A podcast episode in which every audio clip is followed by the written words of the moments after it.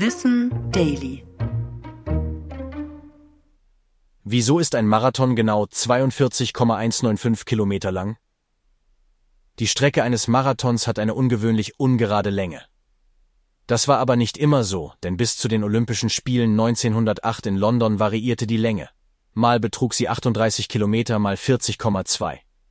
Bei diesem Event aber wollte man sie auf 42 Kilometer festlegen. Das war die Strecke vom Schloss Windsor bis zum Olympiastadion. Das britische Königshaus hatte da aber noch einen Extrawunsch. Es heißt, dass die englische Prinzessin den Marathon vom Fenster des Windsor-Palastes aus beobachten wollte, und so wurde der Kurs auf ihren Wunsch angepasst. Die Strecke von dort bis direkt unter die Ehrenloge im Olympiastadion überstieg aber die geplanten 42 Kilometer. Und so kamen zu der vorhergesehenen Länge noch 195 Meter dazu. Diese Länge wurde daraufhin verbindlich festgelegt.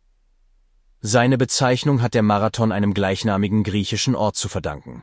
Dort besiegte die griechische Armee vor etwa 2500 Jahren die Perser. Der Legende nach lief ein Bote zuvor ins 200 Kilometer entfernte Sparta, um Hilfe beim Kampf gegen die Angreifer anzufordern. Er kehrte ohne Hilfe zurück, doch die Griechen besiegten die Perser auch so.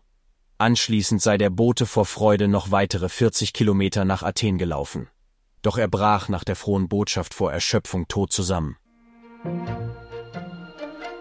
Ich bin Tom und das war Wissen Daily. Produziert von Schönlein Media.